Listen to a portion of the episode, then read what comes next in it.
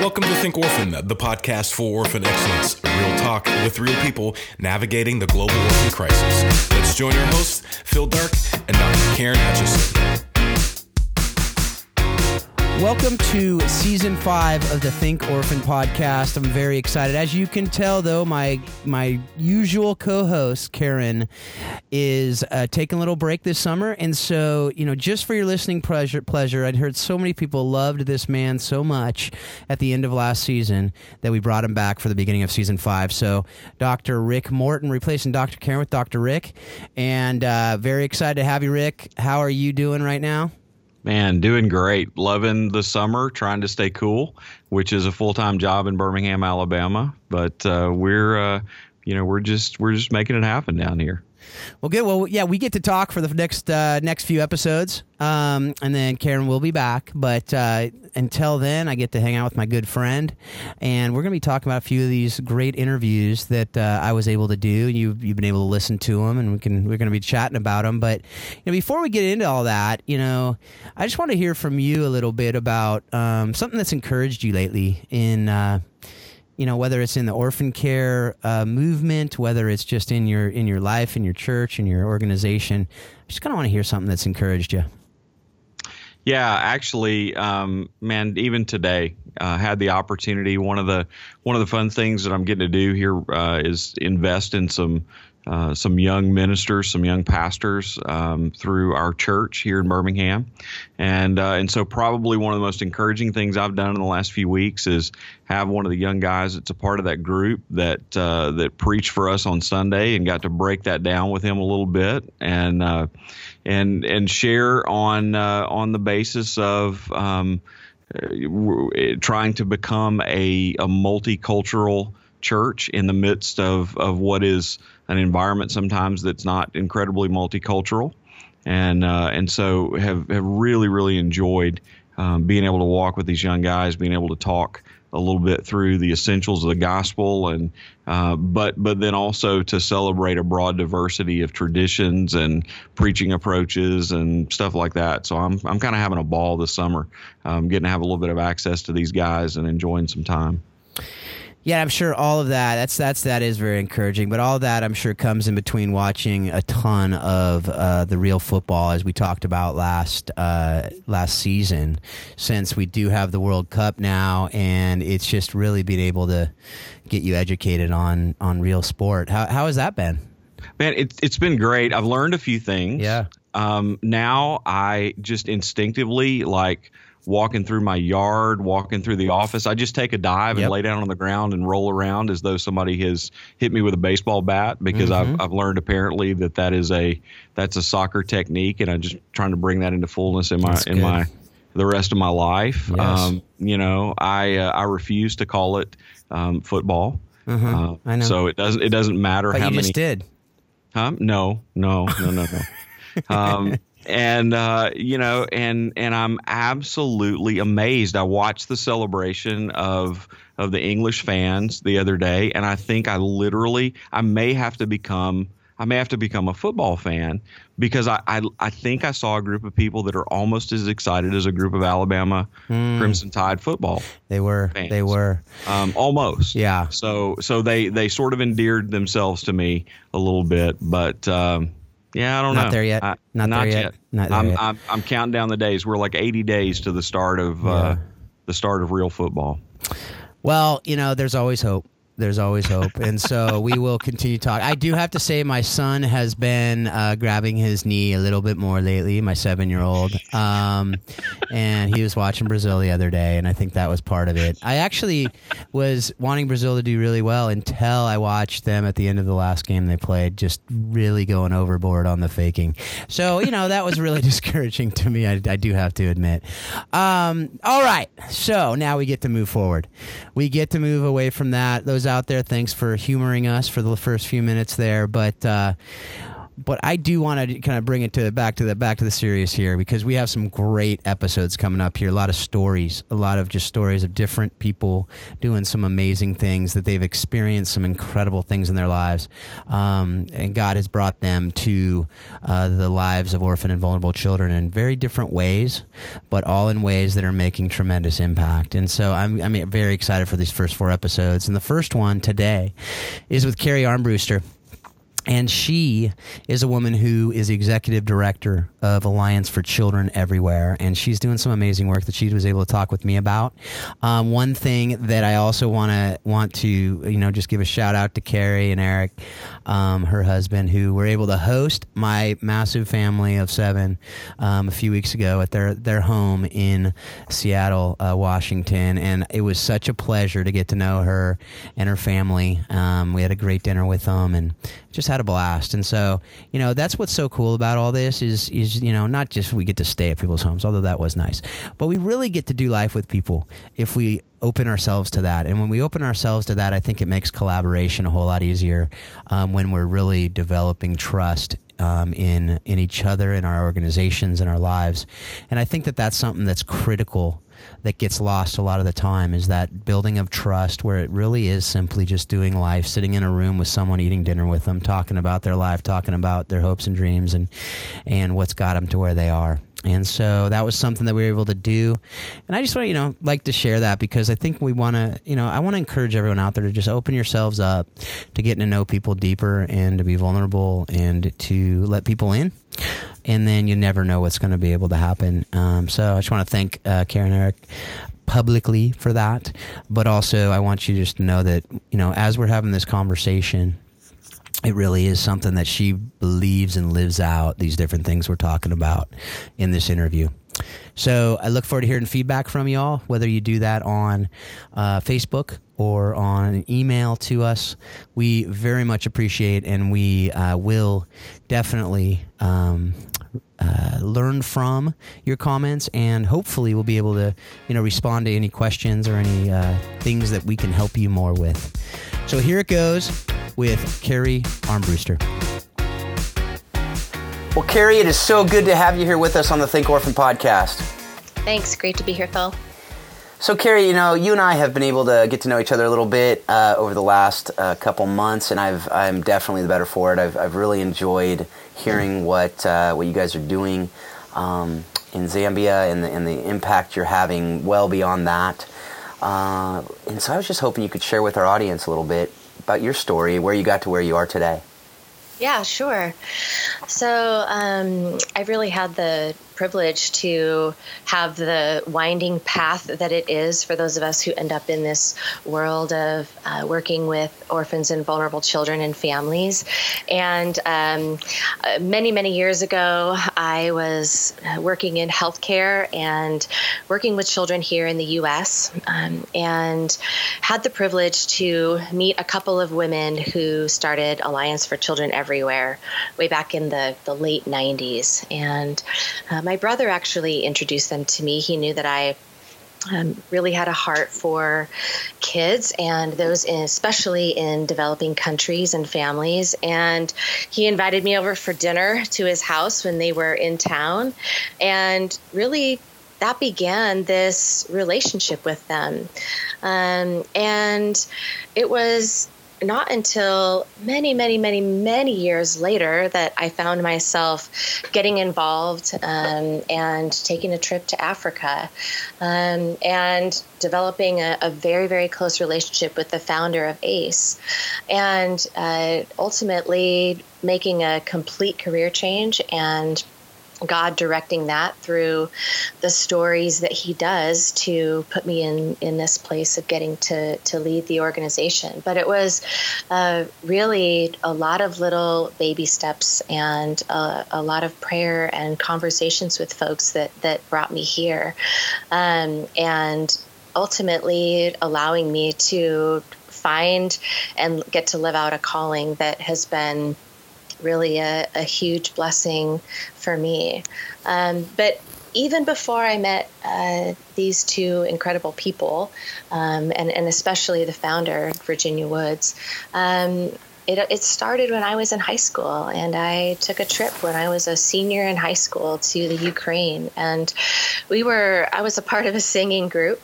Um, and we we visited an orphanage. It wasn't the purpose of our trip, but mm-hmm. we were were passing through, and um, boy, just like it is with so many of us, it was a tough visit, and it was a, a place that was dark and hard, and um, the faces of those children are as clear to me in this moment as as they were back when I was a senior in high school.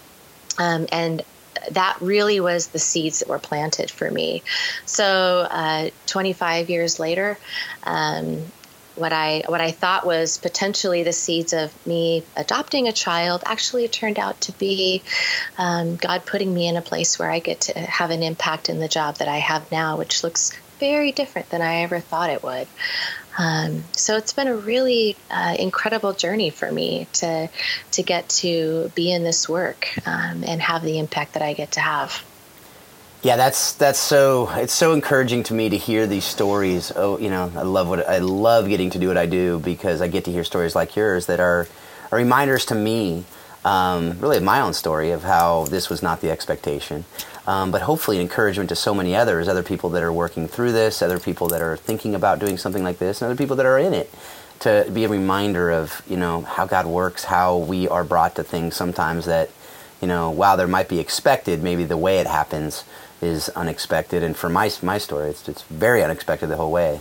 Something I just learned too. This is this is fun, audience out there. You know, something I didn't know that I learned already that we both sang in Ukraine on trips, and that was, you know, that's something I did not know about you. My wife and I actually met on a trip, and that was part of it. We uh, were over in different countries, Ukraine, Uzhgorod, Ukraine, being one of the places, and I sang. Awesome. It was actually I was there mostly for the soccer, but I I, I joined the uh, choir as well because I was able to do that, and it was a lot of fun. But cool. But you know that little things. That's bonus. That's bonus, folks. That was not on the. Uh, that's that's that's, the, right. that's why it's You're so welcome. great to be unscripted. Yeah, and yeah. yeah. thank you, thank you for that. Yeah. So now we're gonna get to get to get into kind of the the work that ACE is doing. You, you, mm-hmm. you, mentioned it a little bit, and, and on, on the website, if folks go to the, go to the website, can you share the website real quick, uh, Karen? Yeah, sure. It's www.childreneverywhere.org. Yeah, and so on that website, uh, this they have the four leverage points among mu- a lot more information, but these four leverage points that multiply their effectiveness and, and really have uniquely positioned ACE for their success. And, and those four things are they work in partnership, with established indigenous churches. Depend on an alliance of collaborators and supporters from other nations. And you folks listening out there, you know how important that is to the Think Orphan podcast, the work that we're doing here. Uh, they operate temporary homes, not orphanages, with a focus on family. And their staff and management in the countries they work in are all local. Um, they have a cultural awareness, relevant programs, shared responsibility, and the potential to fully release the programs to local people and reproduce the model in other places. Now, that is language on a website, but it's so much more than that um, to what ACE is doing. And uh, Cari, I, I, want I want you to be able to share how you guys are living out those leverage points and, and doing a whole lot more than that as well. But with those four things, one of the things that you're doing is foster to adopt work uh, in partnership with the local church and government yeah. in Zambia. Can you just yeah. share uh, with our audience what you're doing with that and how it has made an impact? Yeah, you bet.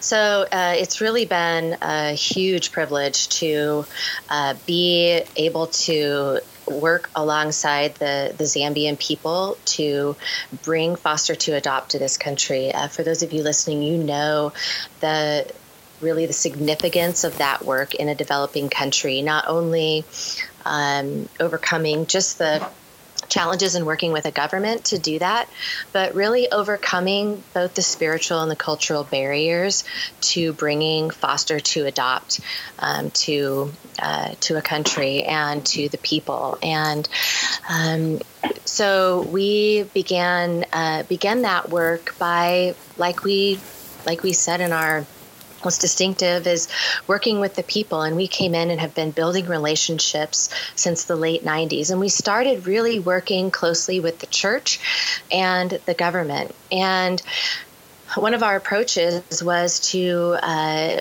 come into the country and establish a nonprofit organization there that is actually managed and run by uh, the the people there. And uh, what that looks like for us is that we actually have uh, no staff from uh, the U.S. or a, a, Western country, but it's all staffed by Zambians, um, and we partner together in that. Um, and that was pretty significant for us because we wanted to have their buy-in and uh, their participation completely from the beginning, mm-hmm. uh, because we knew that we were, were going to be the outsider and the visitor and not fully understand all of the cultural nuances and uh, the way that the government worked. So uh, we really began working with the church uh, in the country of Zambia, particularly. The church is very strong. Uh, the church has the ear of the government, um, and the church is uh, has incredible presence all throughout uh, the the very poorest communities, all the way up through the affluent communities. Um, and so we really developed significant partnership in both places. And um, that just gave us this access to all levels and allowed us to begin to really develop those partnerships um, with those that we needed to begin to have this conversation around sensitizing the right people and the community about uh, fostering and adopting. Um, and the the people understood that well yeah we take children into our home. And they do that very naturally. The children that they take into their home are their extended relatives um, or those that are within their family. But the concept of taking a child that was outside of their own family or uh, even a bigger deal outside of their own tribe mm-hmm. um, was really unheard of. Um, and so we began to sensitize and, and share the message of adoption. Uh, by talking about how we're adopted into the family of God. And uh, we let the pastors give this message because the pastors have so much respect in the community, so much respect with this um, uh, from the people, and in uh, you know being able to give a message that uh, you know they trust.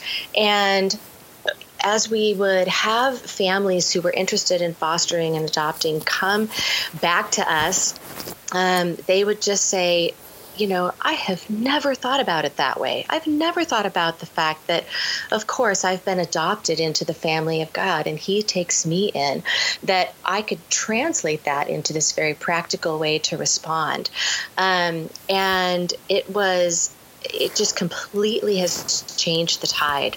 Mm. So it, in parallel with that kind of sensitization to the community, we also then were doing the work with the government um, and coming alongside of them um, and talking about the very practical pieces of how we do foster to adopt.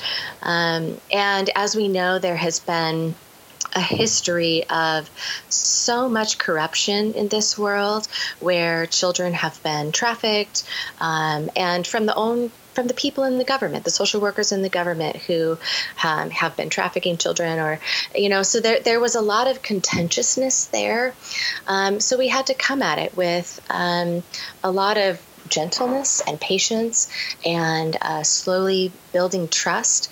Um, but but coming at it from both of these angles where we were bringing this word to the community um, but also then saddling up with the government to say let's do this together and let's build relationship and and come at it with some best practices and with uh, things in place that will allow us to do this with excellence. And um, really asking the government to help us champion the work um, and to say like listen we want you guys to be right up here leading it with us um, mm-hmm. we're not in it for the glory right. um, but we're, we're happy to let you guys take the take the glory here and say look let's do this well um, and that really you know some of those little things allowed us to really have a lot of um, success in this uh, and I think that, you know, we continue to show up, right? I think that a lot of people kind of come in and it's hard. I mean, we've been at this for over 20 years and uh, it's easy to just feel like you take you know two steps forward and then three steps back and you're just like man how are we ever going to make this happen? But you know, you keep showing up and you keep showing up, and I think um, that really makes a difference. Um, and knowing that we're in it for the long haul, um, and and all of a sudden they're like, okay, let's do this. We're in it right. together. So that really um, has been a big part of this story. And and now, um, especially in the last three years, we've made some huge, huge strides for uh, children and families in Zambia. Yeah, that's so encouraging, and I, I think that the, the, the folks out there, as you're listening to this, to hear the themes that you know we talk about a lot, but you're seeing lived out in, in exactly what you just talked about in the last few minutes, the collaboration, the work together that sim- isn't simply just going in and saying, "Hey, we want to do this," but the things mm-hmm. that you said over and over, we're developing trust, developing trust, building relationship, that's so critical to it all, right? Because you can't earn that conversation to tell them about the best practices and all that until you earn that trust and to build that relationship. Mm-hmm. Um, how have you how have you um, been able to kind of enter into those? Because even to get the opportunity to build trust and build relationship, you need to really have you know an ability to do that. So how have you really been able to do that in the context of the government in particular? Um, mm-hmm. I think mm-hmm. you mentioned it with the churches, but even with the churches. Yeah. How, has you know, ACE been able to really develop that trust even from the beginning? Yeah, right. So um, some of that was, you know, finding those people in the church. But again, again, you know, in, in, a country like Zambia, you know, the there are some significant church leaders that have the ear of the government. So, you know, you're finding those really key relationships and those pivotal people who can make those introductions. So, you know, part of it is going, you know, let's find those people mm-hmm. and build those relationships and get those introductions. Um, but the other peop- the other the other approach to it was really finding those partners in Zambia who also have uh, those connections to the government, mm-hmm. um, and and that was a way to do it. Um, you know, the other the other way that we did that was that as we hired social workers um, to be doing the work on our team, they're connecting with the social workers that are working kind of on the ground for the government. You know, these are the the field social workers that are out there on the ground, and we be, began to develop relationship with them. And um, that's a tough job. I mean they are out there and um, they don't have a lot of support always but we began really coming alongside those social workers and they began talking to their supervisors. And the word kind of made its way up. And before we knew it we were talking to the chief social welfare officer for the country and on up. Um, and so we kind of started from the bottom and, and worked our way up. And that was really um, a way that we began to um, get the ear. And then, you know, the honest truth is, Phil, like we just covered this in prayer and we mm-hmm. asked the Lord to open doors and to pave the way. And we asked people to, um, you know, uh, make those relationships. And, you know, before we knew it, we had uh, the ear of the first lady. Um, and so I think that it was, you know, not only being diligent to establish those relationships and have those connections, um, and then it was God, and He opened those doors and um, He paved the way for us to begin to really have those connections and um, and move. And uh, he blessed it. He blessed the work.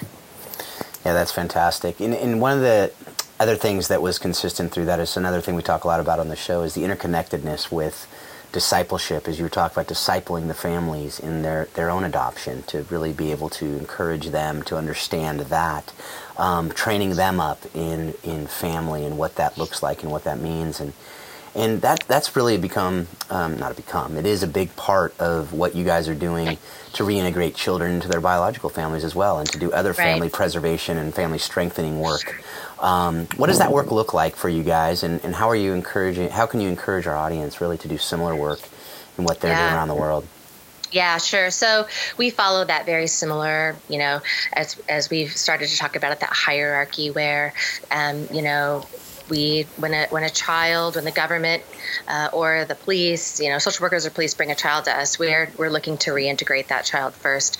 Um, if we can't do that reintegration then we're going to look to do foster to adopt. Um, when we do those reintegrations often we're reintegrating that child back into a vulnerable family. So we follow through that work with that family uh, to do some uh, strengthening and family preservation. And so um, uh, to that end we are have really been building up our family preservation program to include all of those things that will help that family uh, be strengthened and be able to. Um, uh, have a safety net so that when they are discharged off of our program, uh, they are are empowered uh, to handle the crises that are inevitably going to come their way. And um, you know, so we're doing the skills training and the the savings groups, and um, our name Alliance for Children Everywhere means that we work with an alliance of partners. Right? Mm-hmm. We're not mm-hmm. trying to be the expert for our families in everything and be everything to them. So we work with others to do that and to resource our families with what they're going to need um, along the way to be strong. Um, and so it, within the within the country there we work with quite a few other uh, nonprofit partners as well as with the government to resource our families so that they're strong um, and really make sure that you know they're taken care of because the family unit is critical. It's absolutely critical to making sure um, that these kids are taken care of. Like it's the long-term plan for these children and for the, the children in this country is that these family units are strong. And then as we see those individual family units become strong we see these communities get strong. Mm-hmm. and and and the exponential effect of those strong communities is that we see these other things come about right? Education and clean water and all of these things because these communities come together uh, because they want to see goodness for each other and for their neighbors.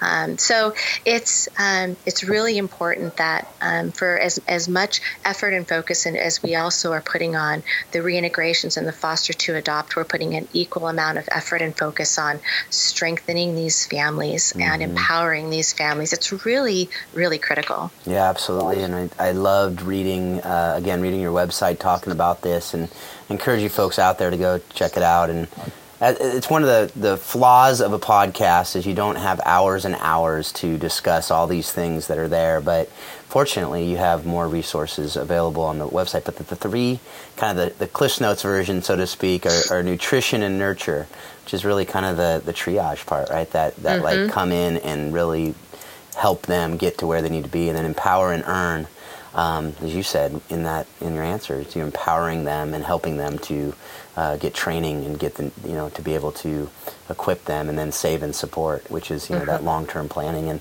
and I love that sim- the simplicity of that, yet how complex that is within it, right? Um, so, w- anything to add on that um, that uh, you might want to help the audience with with those three things?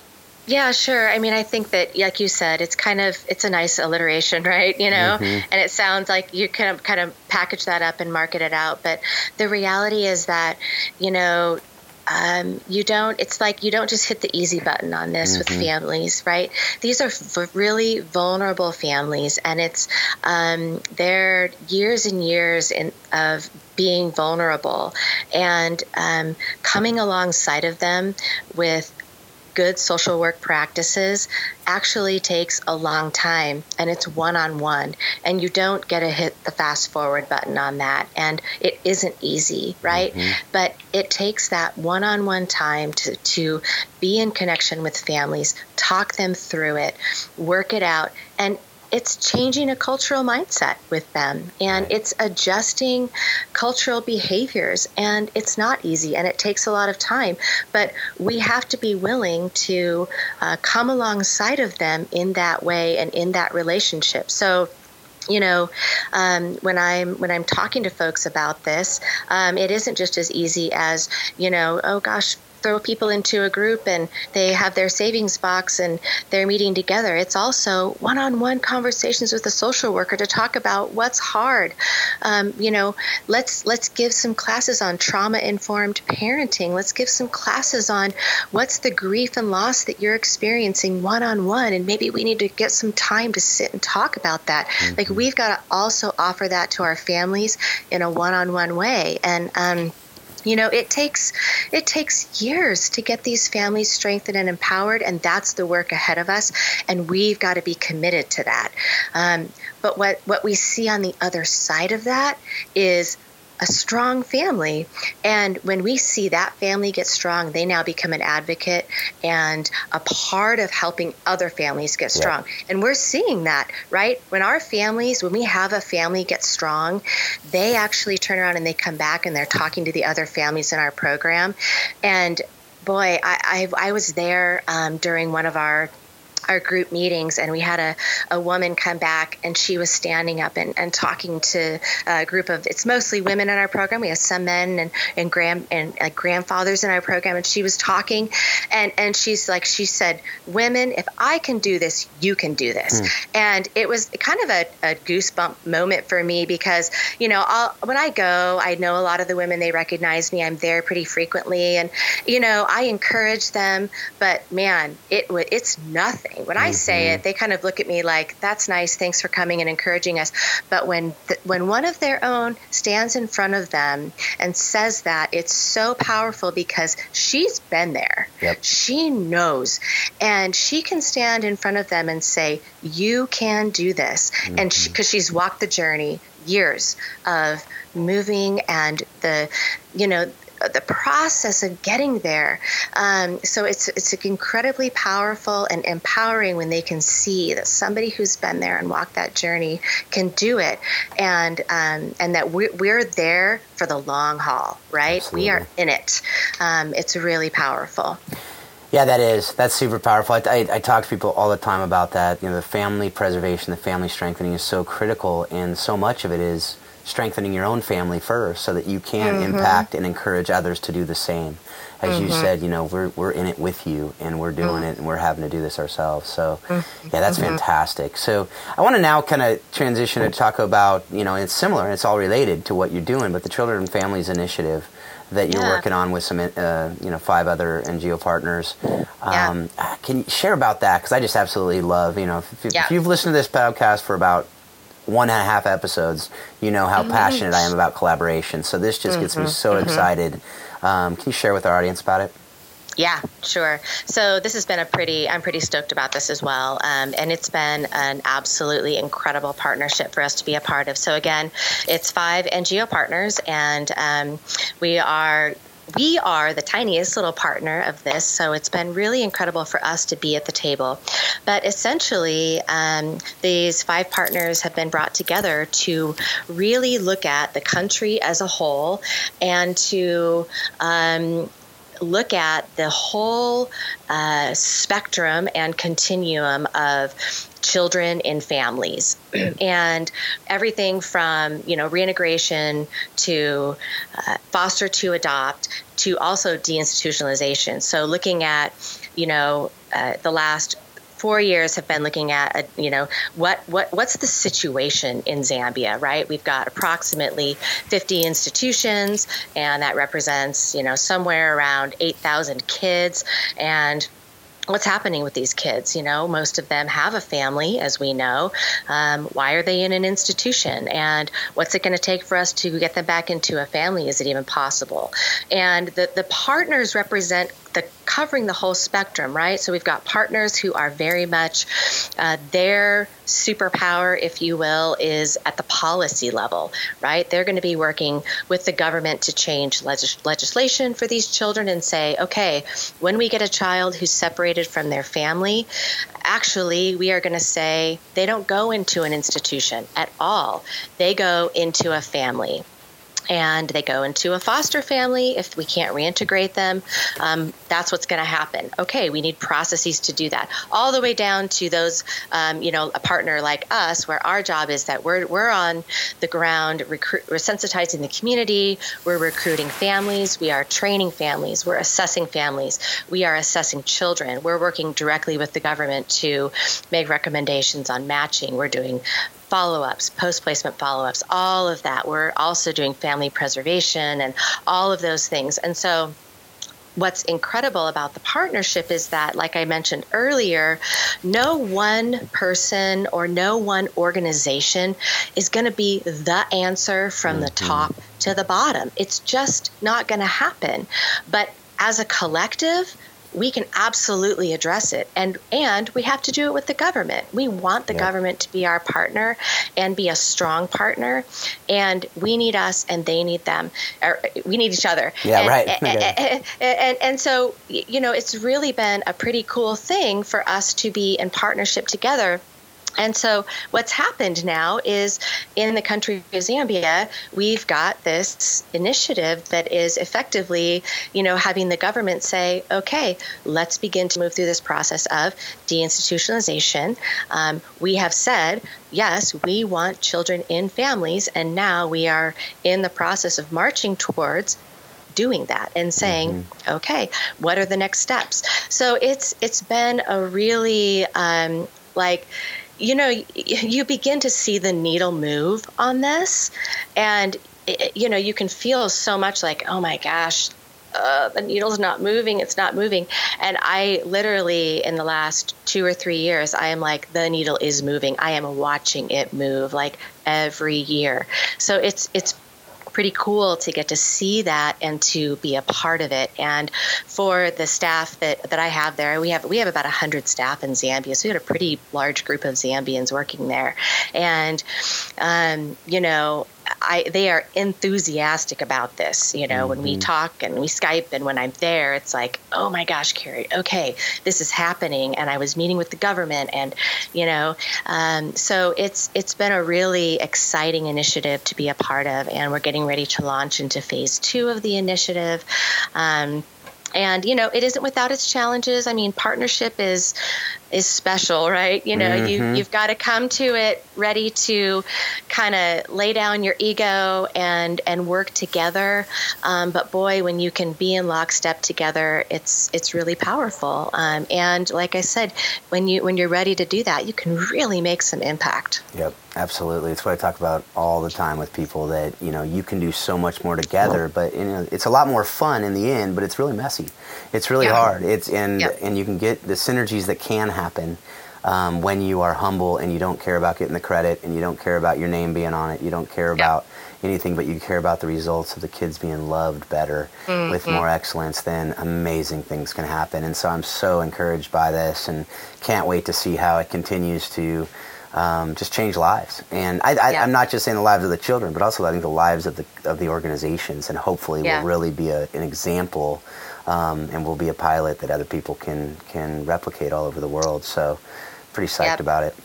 Yeah, um, I think there's I think there's definitely um, this will have impact for other countries. I think it's going to be a really great model, especially in the Southern Africa region, for what can happen there.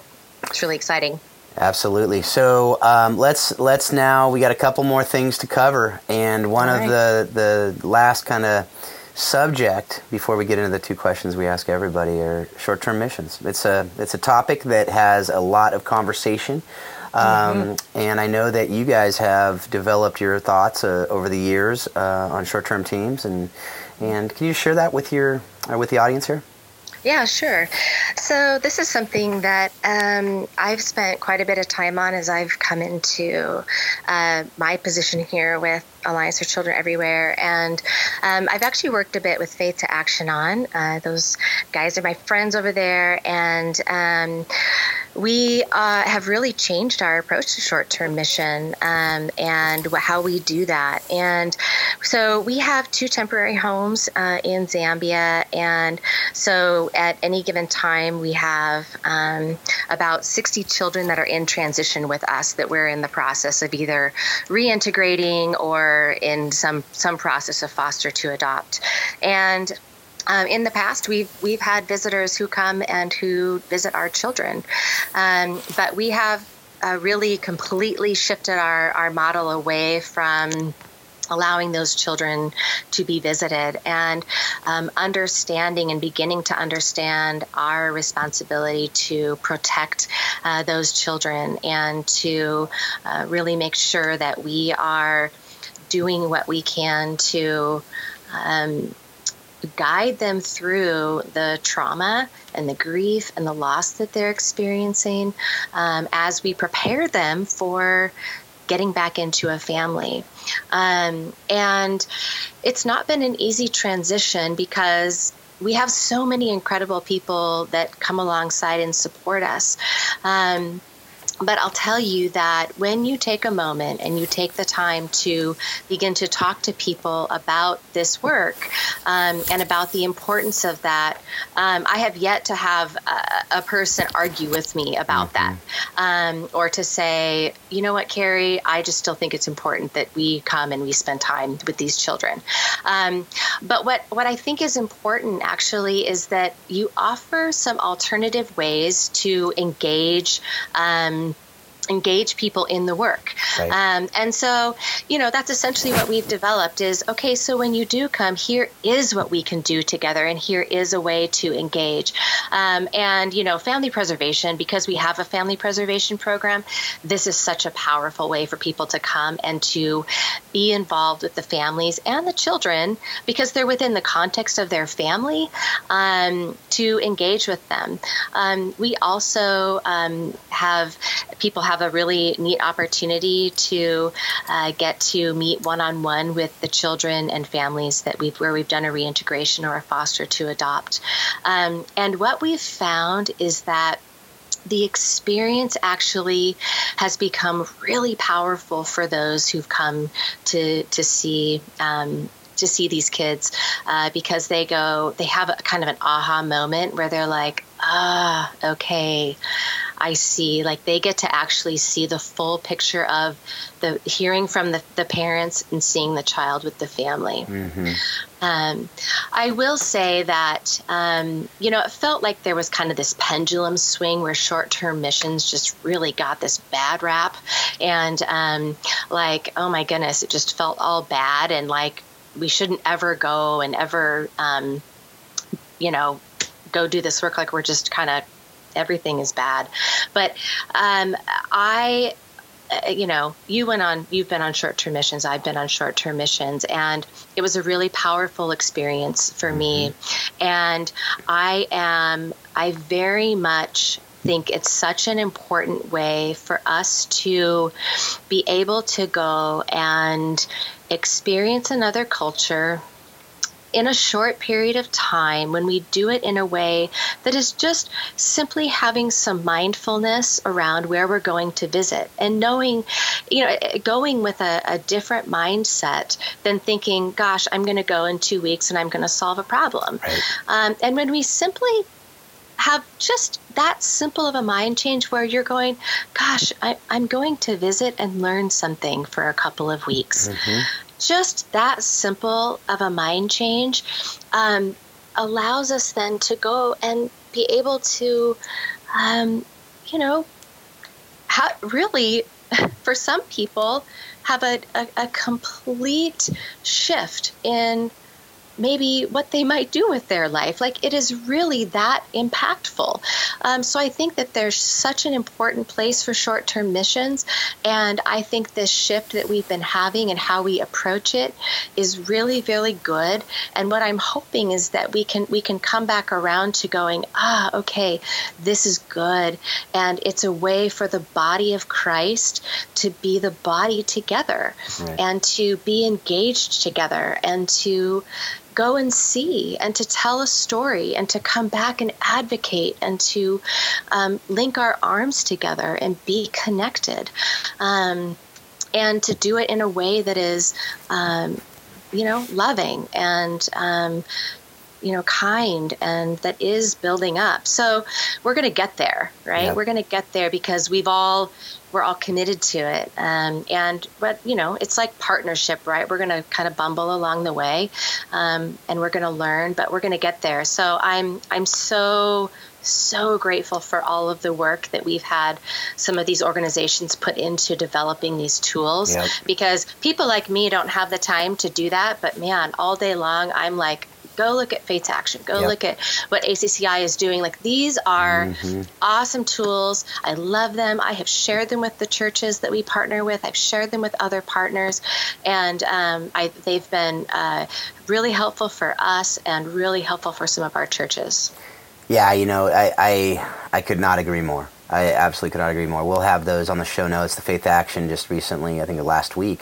in fact, put out the short-term Yeah. guidelines. Uh, connected.org, KCCI, as you mentioned, Rebecca Knepp and the great work they're doing, has Yeah. a very long, interactive, uh, phenomenally comprehensive um, uh, look at short-term missions for people out there. I, I strongly Mm-hmm. encourage you go into there if you are leading a trip this summer. Um, it's not too late to check out those things. In fact, I would say that's required reading, as would Yep. I'd say about When Helping Hurts. And I know you had to hear what Brian Fikkert reminded me of it when you said that when we had him on the show, and he said, you know, it's you're not going to change the world in a week, but you could do a lot of damage in a week.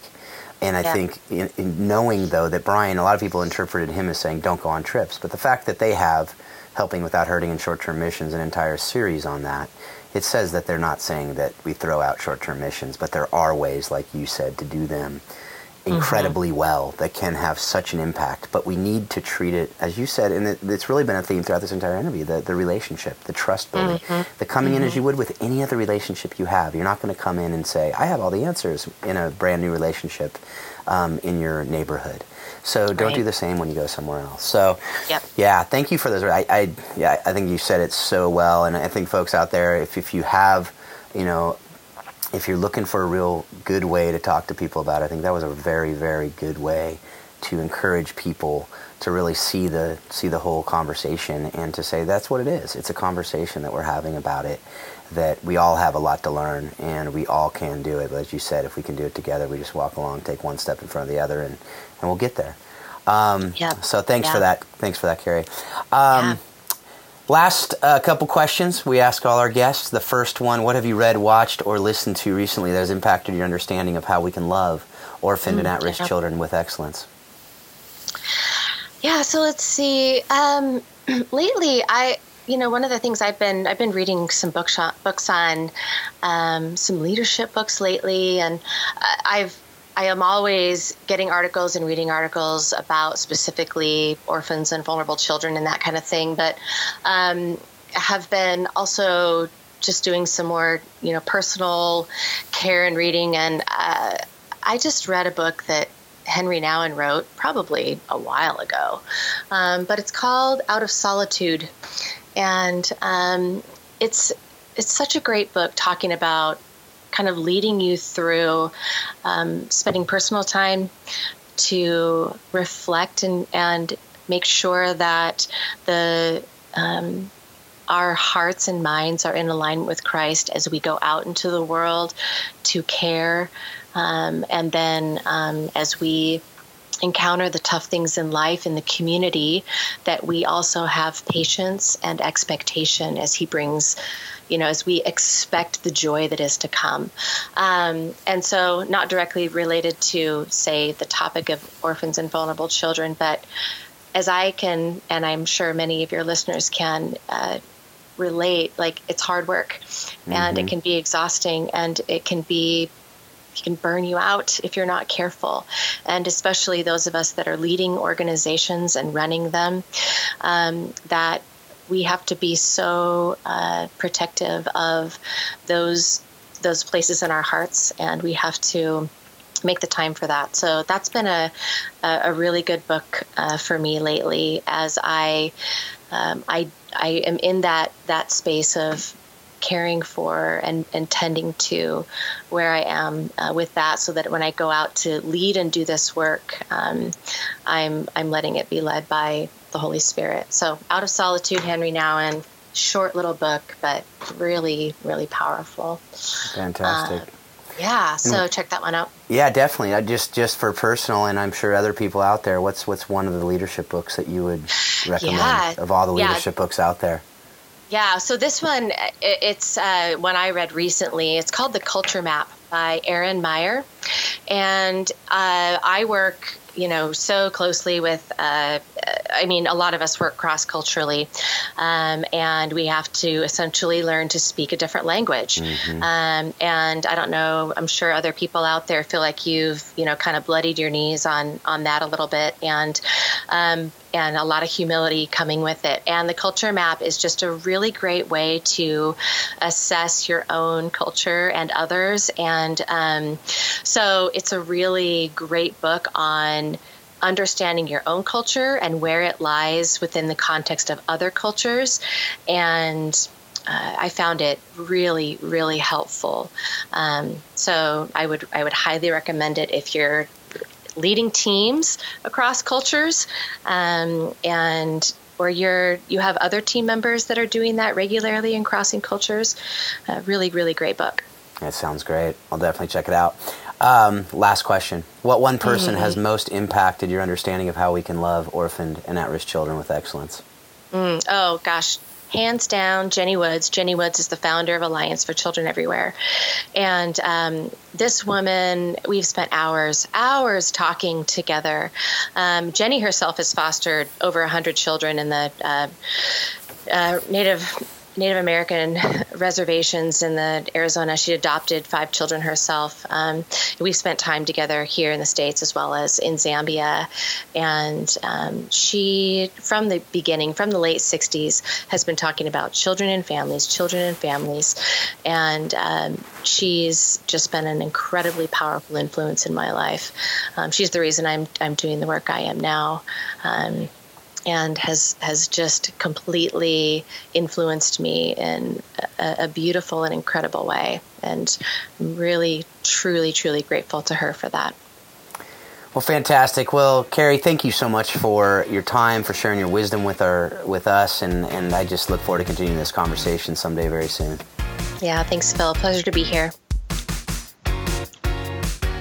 Well, thanks again, Cari. Uh, I just, you know, am reminded over and over as I get to interview these people, as I get to uh, talk with people about what they're passionate about, about what God's doing in and through them. It just never ceases to um, encourage me and challenge me to to really think um, better in in how we're doing all these things. So, Rick, I'd love to hear just uh, you know what you what you hear from uh, from Cari that really stuck out to you, and uh, what we can what we can take away from it.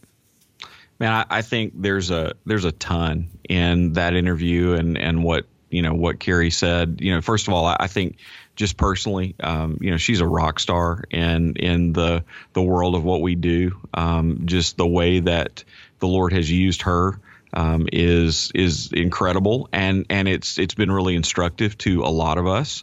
Um, I, you know, I think it, it it beginning at the very beginning of her story.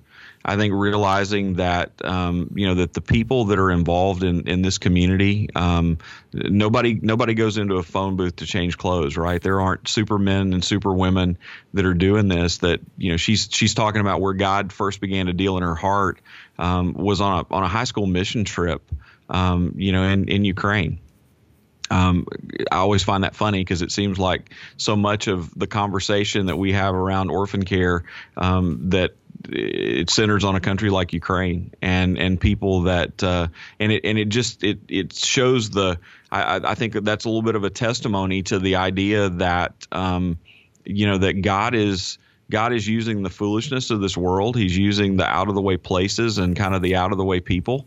Um, you know, here's somebody who who had a, a, a, very successful career in the corporate world and, and somebody who um, you know had had great capability um, and could have done a lot of things in life, but but God called her um, into this, and and so I hope that's an encouragement for some folks out there today that are that are listening that are that are saying, hey, God's beginning to stir in my heart, or God's burdening my heart for something. Um, but but you know we we can't always see the rest of the story and i think her story is a great illustration of of those things that god begins to plant um, in the heart that He'll bring the harvest as well. And and so now to see, um, you know, to see Ace and to see all that they're doing in Zambia and see the way that they're influencing other ministries around the world as well. Um, is is just a great testimony to something that God began in the heart of a high schooler um, on a mission trip, um, you know, with a with a stopover to sing for you know, for a group of orphans. Um, I, I, think another thing about that I'm just really terribly impressed about with with Cari and something that I know she carries as a, a deep conviction in her heart and leads this way in her ministry is um, the commitment to the indigenous church. Um, that that very much, you know, she leads a ministry that is that is deeply committed, and we heard those things, you know, today, um, in what she said to um, to empower local believers to come alongside and to to create capacity. Um, and and I love their I love the definition of sustainability um, you know, really that you know that they work with in their ministry, and so that that sustainable means that that the local church can continue to carry it on, right? And and many times I think we get caught up in conversations about financial sustain, sustainability and and about investment strategies and about those kinds of things, and I I just think they have a much she has a much greater grasp on like the totality of what sustainability you know really is. Um, and then I think that you know this this really kind of unwavering commitment to um, to to doing what they do well um, unwavering commitment to you know this idea of of not building homes for children but being being a temporary solution providing temporary homes but moving children toward permanence um, that in the face of um, a lot of a lot of hurt and a lot of need. Um, to stay the course in that is tough. Mm-hmm. And so I really I love the fact that that she understands who they're called to be and what they're called to be and has led that ministry to um, to to continue that work directly, but at the same time also thinking in, incredibly deeply about collaboration and about others that are filling other spaces and other roles along the continuum of care for vulnerable people. Um, and and in a world, and you and I talk about this, I think every time we get together, and so this this time shouldn't be any, you know, uh, there shouldn't be any different is is that you know one of the one of the great fallacies I think that we continue to fight with in in ministry to vulnerable peoples and and you know and, and in this as a gospel enterprise is the tendency to want to do it all ourselves. And and and and we all know it doesn't take somebody that's really all that sharp right to figure out that we can't do it all on our own. Mm-hmm. that we're not going to you know that god's not going to let us steward over an organization that's able to do it all on its own. Um, and and so uh, we we are really called upon um, you know to to work deeply in collaboration and I'm just always um, grateful to hear when I hear um, accomplished you know, well positioned, well seasoned um, leaders that that make that confession and say very readily that you know that that the that we're called to collaboration and so I love that about her and mm-hmm. and about the about the ministry that she leads. Yeah, absolutely. That's something that uh, I mean all those things uh, from Ukraine as well. I mean, God, as I said on the interview, was pretty cool. Like we both sang at a uh, in a square in Ukraine when we were. I was in college. I wasn't in high school, but I was funny. A friend on Facebook the other day posted a, a picture from Brno, Czech Republic, on the square that I sang in, and Pat, you know, and you know, went around talking to people about God in this square. And hey, will you promise me? Will you promise me that if we're ever in Eastern Europe together, that I can get you into the middle of a town square and you'll sing? Totally do it if we are when we are when we are because I'm sure we will be at some point in a square. I will absolutely you know as long as I know the song. Got it. You got it. As long as you're not too embarrassed. I mean, I typically embarrass my kids doing things like that, so I'm, it will be fun. I am unembarrassable. So let's uh, let's go for it. We'll do it. That's that's a date. Okay, so um, then the other the other thing that was so cool, and I think it goes to all of that stuff, and I think it's even what we were talk, talking a little bit about uh, before the interview was the idea of the grassroots buy-in, right? You know, the collaboration, the the idea that collaboration is not me coming in and saying this is how you do it, now do it and I'll coach you how to do it the way I do it. That's not collaboration. Collaboration is coming in and saying, what are our respective gifts and talents and passions and dreams and hopes? And let's talk about how we can do all that together for the kingdom. What does that look like with, with you know, finding out, learning what the other side's hopes mm-hmm. and dreams and passion and skills and gifts and talents and how are we meant to work together? What does that look like? What and it's a lot of time, it's a lot of work, it's a lot of, you know, challenges. But I love talking with Cari and other people like Cari about, you know, not only in other organizations, but with the government, you know, with non Christians, with other people who are not necessarily faith based. How can we work together to do kingdom work, right? Because you can't even do it on their own with just the church, right? The church should be leading the charge in this stuff, but you can't do things without the government at some level and in, you know being a part of it. So how are they encouraging those conversations? How are they encouraging conversations with UNICEF and other organizations like that who are involved, and they are deeply involved a lot of times in a lot of these countries. And so how do we do that in a way that doesn't lose the gospel? And I think uh, you know Russell Moore had the book Onward recently, talking about how can we engage culture without losing the gospel, right? What does that look like? And I think that applies all around the world, right? How can we engage culture? How can we engage these issues without losing the gospel? And that goes to the collaboration. And I think, but it goes into, hey, where are you? Where are we? How can we not so much meet in the middle because it might not be in the middle. It might be closer to where we're at. It might be closer to where they're at. We don't know that until we engage it and get in the kind of get in the mess together. So that was something that I really heard through her strongly throughout the interview. And she said it, you know, explicitly a few times, but I think just overall it was a, a theme throughout. Um, yeah. So that was one of the things. There's a couple others, but what do you think about that? I, you know, I think that, uh, you know, the other thing, Phil, I think that we have to remember in that is, is that is, that's not a one time conversation that I, I, think many times we we talk about even in collaboration about finding those spaces where we can work together where you know finding those spaces where there's alignment. Um, but but sometimes we we carry off those conversations in a really simplistic way. Like that's a like that's a conversation that we have and settle and move on from. And the truth is we never really have it settle it and, and move on from it. And I, I think the best the best collaborators, the best people that are that are working together well are are those people who continue to talk about um, you know the shared spaces and about the you know the opportunities for work together.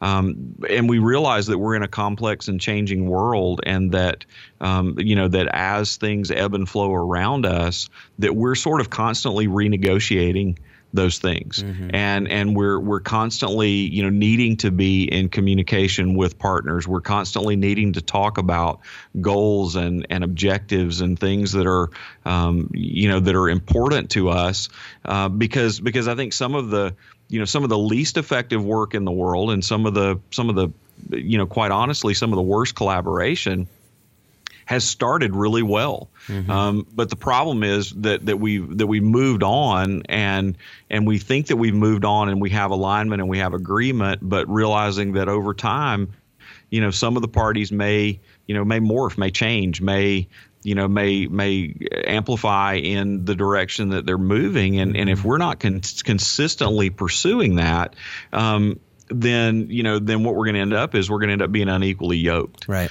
with um, you know and, and obviously the bible has much to say about that in in a marriage relationship but that doesn't that doesn't work among partners either mm-hmm. um, and and so i uh, i you know love when we see examples of ministries that actively do that and and there's no doubt that you know ACE is one of those mm-hmm. one of those types of ministries that keeps that conversation alive and so that's that's really um, you know, good to good to hear. Right. No, that's that's good. That's good because I think that is so true. Like in any relationship, because between our conversations, we talk with other people as well. We work with other organizations. Different things come into play. If it's a different country, maybe a law comes into play. Maybe some sort of change in the the tone of something, or something in the culture, something in the leadership, or some. You know, there's so many different variables in all these nuanced relationships that we need to be. And, and the reality too is sometimes we're not intended to partner at that time, right? So Right. that's something you might learn in relationship as well.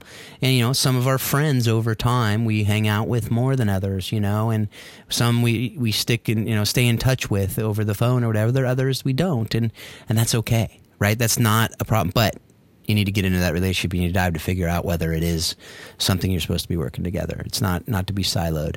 Um, the last thing I want to talk about, I mean, the one thing that I want to point out because I want to, I love it, is the idea of the cycle of family strengthening. When we develop strong families, they also can help make other families strong. That's something that we talk about a lot on this show. That you know, we, we need to work on our own families and strengthen our own families, and then help others to do the same, and we'll we'll alleviate a lot of the orphan crisis. But and I think that's something that I don't think anyone's going to argue with, and, and we can understand that. But one thing that I think is is something that doesn't get talked about a lot, and I'd be curious to hear your thoughts on it. We don't have, unfortunately, the amount of time we need to really, um, you know, dice it up like we need to. But I just want to hear your thoughts because we talk about finding a family for every child, right? That that's the ideal. What we don't talk about a lot is, you know, do we really think it's realistic today to find a family for every child? Yeah. And what about the kids who don't want to be in a family? And they're not, you know, if they're a little bit older and they're not willing to be at this point. Like, what do we do with that? Because we know that that comes from a place of hurt and brokenness and abandonment. But can you force a child to be in a family um, if they don't want to be? What does that look like? Nice, easy Yeah. question to finish off with. Today. Man, th- thanks thanks for telling me that we have a limited amount of time and Uh-huh, then out uh-huh. you know an epic question. I think that's a podcast episode for us to do of later. course. I you know I, I I honestly believe that that that should be our goal, right? Like our that that should be the goal that we strive toward. Um, but I think I've I think I've said this maybe on on this podcast before. I, I think we also have to balance that against the the the gripping reality that Jesus said to us that we're going to have the poor with us always. Um, and you know, and and like what what I think Jesus really meant by that was that that like we're going to live with something that's not ideal, and we're going to live with something that's affected by the curse of sin and and the brokenness and the fallen nature of the world around us um, from now until He comes back to reestablish His kingdom. Right. And so, Uh, so I think there's there's a difference between having that as a goal and something that we strive toward, um, but but having that as a as, as something that we completely sell out to to the exclusion of you know some some other solutions and things, and I, that may get you some mail, um, you know, coming in for some folks. I think we strive with every fiber of our being to see that become a reality in the lives of of, of every child, but we realize that in the moment there are times where that's just not it's not possible, and sometimes, quite frankly, it's not even good. That that the that the solution and, and and like the drive toward permanence in the life of a child may mean um, something that's solid and stable and helpful, but maybe not necessarily completely permanent. In in order to move us toward permanence, I heard you know I, I, I think that's maybe even some of the some of the work that ACE does in, in Zambia is is about creating temporary safety in order to allow a, a family to to get well and, and, and to and to be equipped and, and positioned so that they can you know they can reintegrate children and move toward permanency. Right. Um, and and so I, I think we can't blindly say that our goal is for for every child to be in a family and leave it in and, and be that simplistic about it. It it has to be a you know a, there's a multi-layered conversation to have about what that means and and when and how fast and and under what circumstances. I think that's a great goal. Um, but at the end of the day, we, we also have to be worried in the short term about you know safety and security and attachment and a lot of things that are important in the lives of children um, as we're as we're seeking that goal toward permanence. Yeah, and we all knew when I asked that question, there's no way we could cover it all in a minute thirty or whatever we had left. But I, But- I really tried. Yeah, no, that was. I think that was very good. I think it was it was right on, and I I think that it is so nuanced, it's so difficult. But I think that's what I wanted to kind of put out there for everybody that we need to continue this conversation and not think that there's one easy, quick solution that's going to take care of everything. There's no silver bullet in this stuff. That's why we're having this podcast. That's why we have these conversations. That's why we continually, hopefully, are working together to figure it out because we all have blind spots. We all have things we don't think about. We all have, you know, things that, you know, may apply in our area, but not in another area around the world. So that's why we all can help each other and we all can help, you you know, help each other, challenge each other to be better. So with that, I'm going to do a quick recommendation because we have gone a little longer than normal, but I think it's worth it. I hope so. I hope that you thought so too. But this last uh, recommendation, so uh, this today it's going to be Phil, just Phil and Doctor Rick, but really Phil recommending something. Um, and it's this this is rooting for rivals. I've talked about it, or I will talk about it on some of the interviews that you're going to be hearing here in the future. And I'm actually going to get to do an interview with uh, Peter Greer. We're going to have a conversation similar to the one Rick and I had a few episodes ago, where we're just going to be talking with each other about the book and how, you know, it's co- collaboration's really being lived out. So rooting for rivals. It's about how we need to be collaborators, not competitors. Something we talk about on this show. Um, I absolutely love that Peter Greer and Chris Horst wrote this book because they are living it out with Hope International. And uh, I strongly recommend you go out and grab this book. I believe it will have released by the time this airs. If not, it'll be soon thereafter. You can go get it at Amazon somewhere else. But strongly recommend it. Um, I strongly recommend it. I'm only halfway through it. I don't normally do that, but I, I know Peter and I know Chris, and I know that the rest of it's going to be phenomenal. So, with that, I just hope and pray that everyone out there, all you listening, um, first of all, thanks for the download. Thanks for listening to this. And uh, I just hope and pray that you take what you've learned today and what you've learned through this podcast and everything else that you're reading, um, and you'll use it to help you understand how you can love orphan and vulnerable children better and better each and every day. Thanks a lot. Have a great week. We hope you've enjoyed today's Think Orphan podcast. For all the information in this week's podcast, please visit us at thinkorphan.com. You too can be part of the conversation. Send your questions to info at thinkorphan.com or join us on the Think Orphan Facebook page. Thanks for listening, and we hope you'll join us again on the next edition of Think Orphan.